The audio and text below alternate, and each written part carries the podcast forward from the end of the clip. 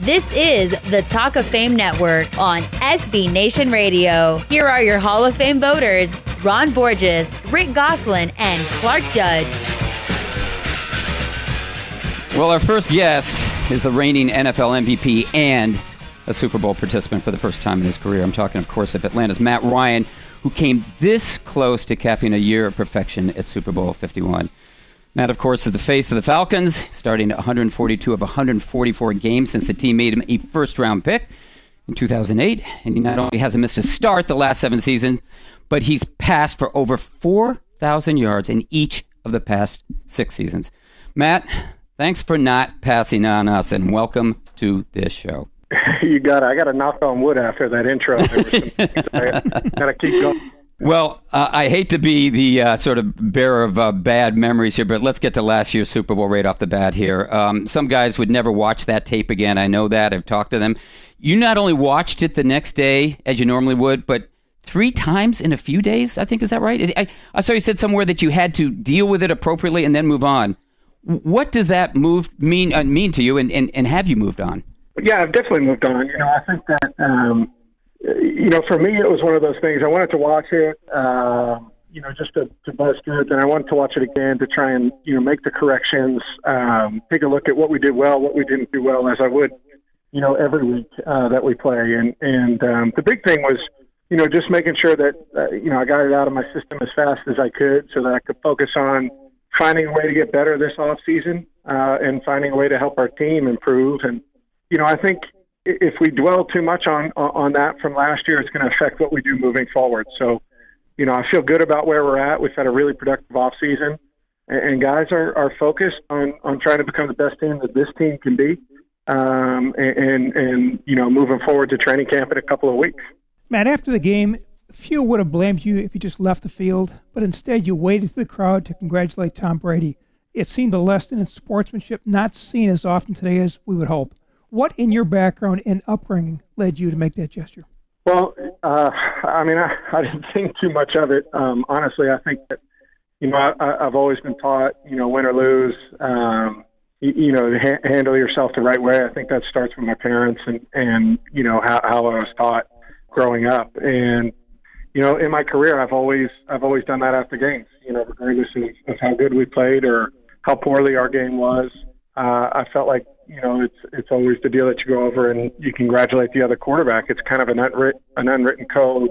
Uh, I felt like it was the right thing to do. I know Tom uh, pretty well, and just want to you know wish him uh, congratulations. He played a great game, and uh, you know after that, I'm not going to lie, I wanted to get off the field as fast as I could, but uh, you know I felt like it was the right thing to do at the time. We're with Atlanta quarterback Matt Ryan on the Talk of Fame Network, and you can find us on the web at talkoffamenetwork.com or on Twitter at at Talk of Fame Net. And Matt um, one more question, uh, Honor, about that game. We had Ron Rivera on here um, a couple of uh, months ago, and we were talking to him about, you know, Super Bowl hangovers. Is there such a thing? And and the fact that it's so tough for teams that don't win that game, actually for both teams, but especially teams that don't win that game, to get back there. And we said, Do you believe in it? And he said, I, I really do. I, I do believe there's a Super Bowl hangover that's tougher for those teams to try to get back and put things together just simply to get to the playoffs.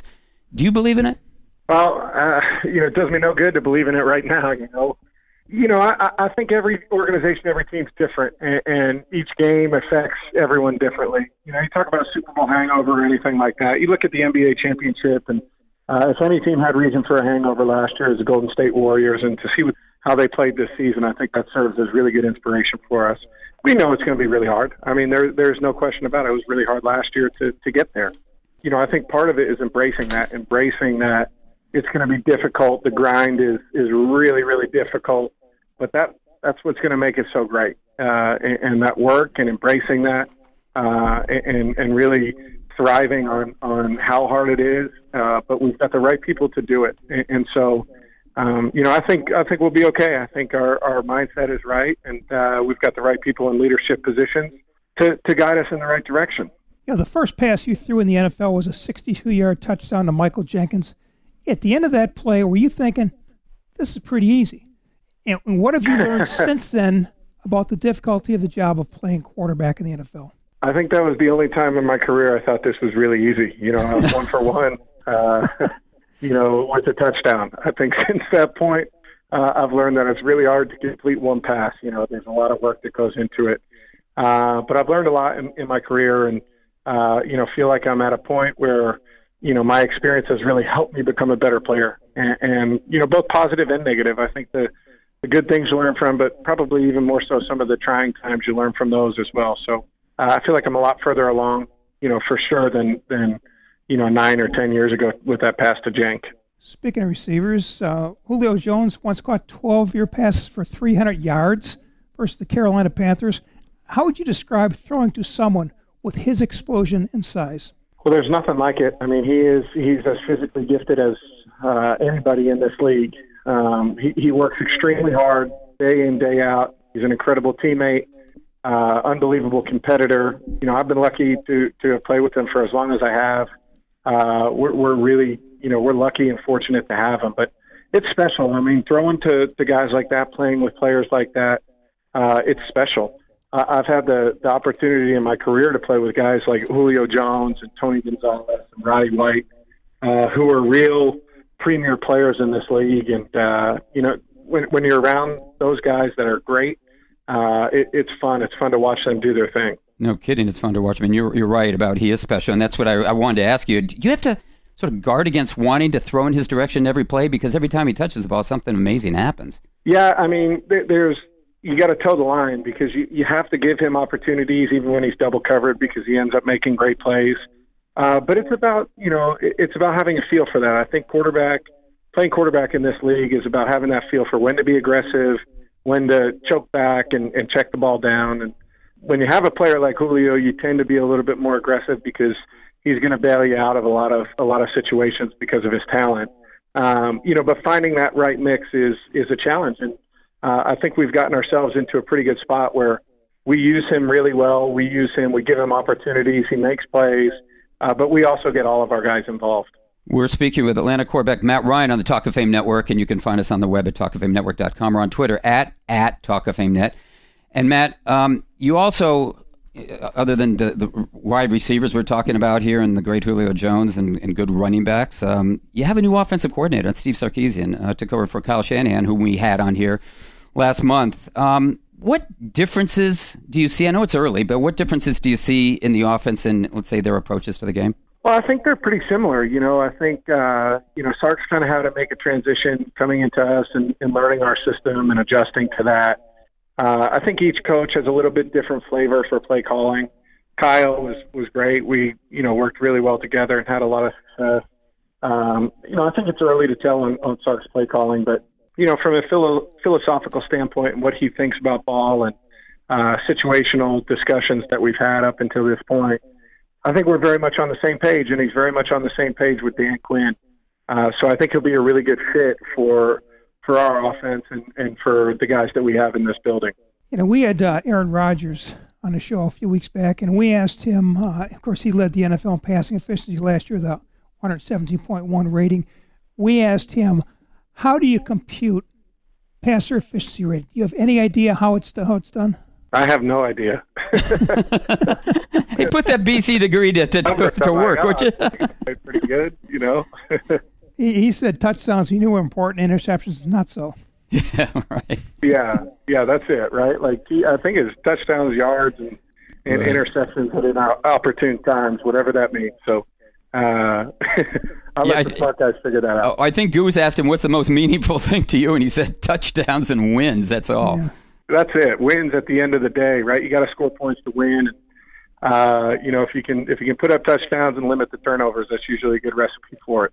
You know, a couple summers back, I went around asking all the quarterbacks around the league and GMs and all, all the different football people, what's the most important trait in a quarterback?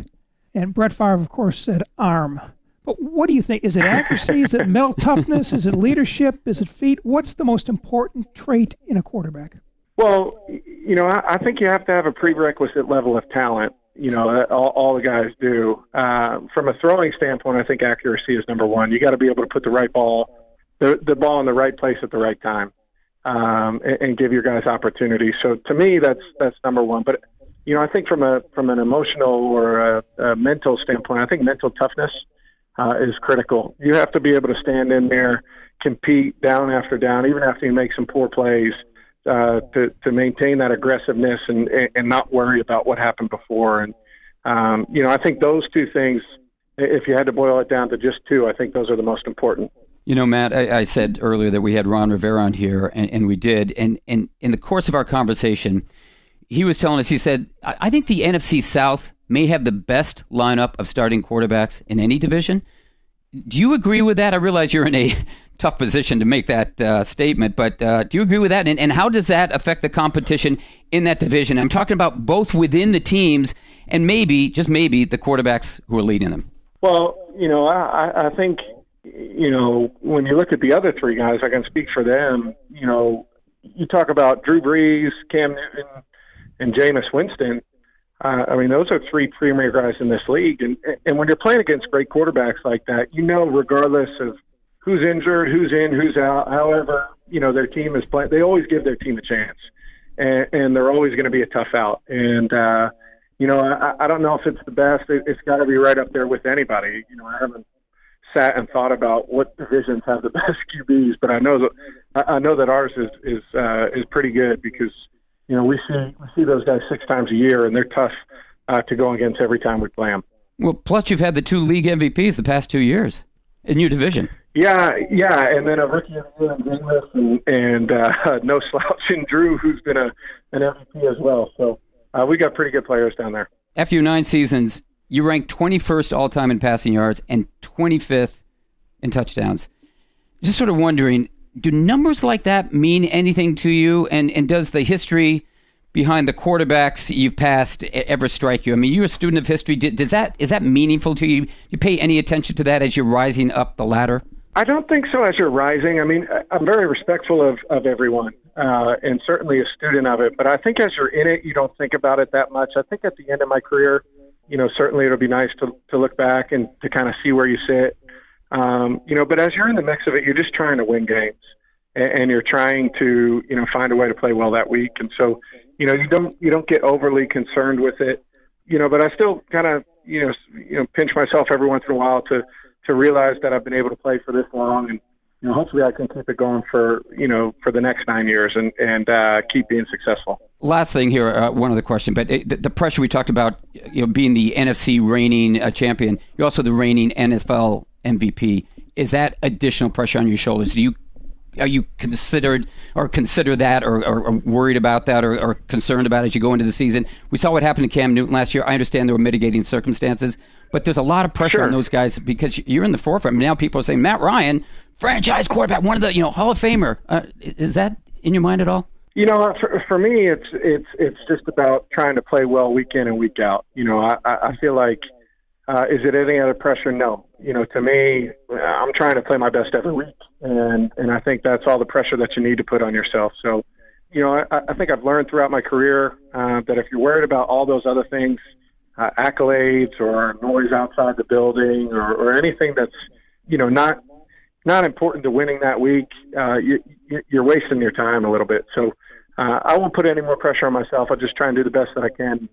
You know, deliver winning performances for our team week in and week out. Hey, Matt, thanks so much for the time. Best of luck with the season, and, and thanks for joining us. You got it. Thank you, guys. That was Atlanta quarterback Matt Ryan. So, Goose, what do you think? Does he overcome that Super Bowl loss? Well, Cam Newton was the MVP in 2015, and he couldn't overcome that devastating loss. It's going to be tough, but I think it's going to be more on the team than on Ryan himself. I think he'll have a good year. I guess that's why they play the game.